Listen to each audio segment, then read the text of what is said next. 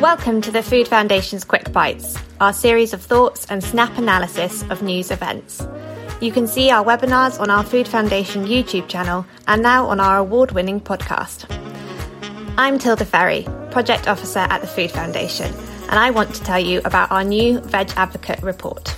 The Veg Advocate programme was launched in March 2020 it's part of the Peas Please programme with the mission to make it easier for everybody in the UK to eat more veg. But not just by telling people to eat more veg, we want to make veg more appealing and more accessible uh, because eating more veg is good for our health, it's good for the environment, and it's good for the economy. This is a partnership project delivered by the Food Foundation, Nourish Scotland, Nourish Northern Ireland, and Food Sense Wales. The, the aim of the Veg Advocate programme was to involve citizens in driving forward the Peas Please mission. Um, we know that eating veg has benefits for our health, for the environment, and for the economy. Um, but we wanted to hear from citizens about what they believe the barriers were to accessing veg for people in their communities and what their ideas were for making it easier for everyone to eat more veg. The programme set out, I guess, specifically with the objectives to um, create opportunities for citizens to share their voices and lived experiences, um, particularly with businesses and with policymakers. Um, we also wanted to give them the opportunity to try new activities in their local area, which would make it easier for their communities to eat more veg. And we wanted to create a sort of network of uh, food system agents of change, uh, sort of food activists.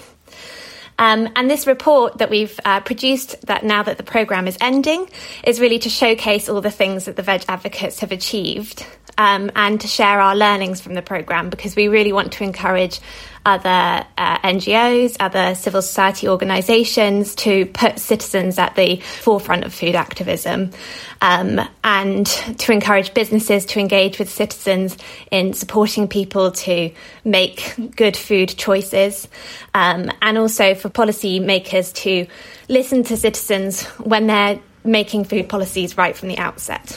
The report uh, looks at some of the activities that the Veg Advocates have undertaken over the last three years. Um, so, one of those was engaging with our Peas Please pledges. So, these are retailers, manufacturers, uh, food businesses, out of home sector, and the Veg Advocates did two things really. So they did some investigations. So different veg advocates visited 50 supermarkets and looked at how that supermarket was meeting its Peas Please pledge. So this is the commitment that they'd made to make veg more accessible and more appealing in their store. Uh, and they recorded that feedback for us. And then that went on through to the second stage, which was a dialogue with businesses um, where the Veg Advocate was able to feedback about that pledge, but also it was a two way conversation. So businesses could explain also some of the challenges and logistical challenges that they face. So that was one kind of engagement that the Veg Advocates helped us with. Um, another was the small grants program. So um, we gave £200 grants to, um, I think in the end, it was 88 veg advocates delivering 54 activities all across the UK.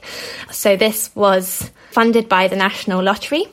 As with all of Peas Please, this is delivered as a partnership between the Food Foundation, Nourish Scotland, Nourish Northern Ireland, and Food Sense Wales. Um, and our veg advocates sometimes grouped together to pool their grant. And all we asked them to do really was to deliver a community activity that made it easier for people in their area to eat veg. It wasn't more prescriptive than that. They could do things around food waste, veg growing, cooking, whatever they wanted. We were kind of encouraging their creativity, encouraging them to look at what they thought would help in their area.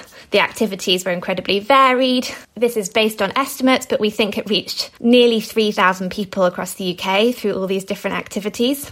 Um, they included things like cooking demonstrations, cook alongs, lots of eating together, so meals, tasting, seed giveaways. Uh, there was a soup disco, um, lots of kind of activities in nurseries and schools using sensory play to encourage uh, children to familiarise themselves with veg, taste veg in um, ways that are kind of I guess, without pressure, without having to feel like they're risking wasting food or wasting money on food. We also had help from 10 veg advocates to uh, evaluate or document the outcomes of that, those, those, activities. So they helped us gather evaluation forms and they've produced um, case studies which they've presented in a series of blogs, reports, um, uh, which are all available on our website. So we've learned a lot from our veg advocates. Um, they've been really inspiring. Um, they've I guess, empowered us with their energy and determination. And we can't really thank them enough for all the support they've given us throughout Peas Please. So thank you for listening. To find out more, please go to foodfoundation.org.uk and search for Veg Advocates.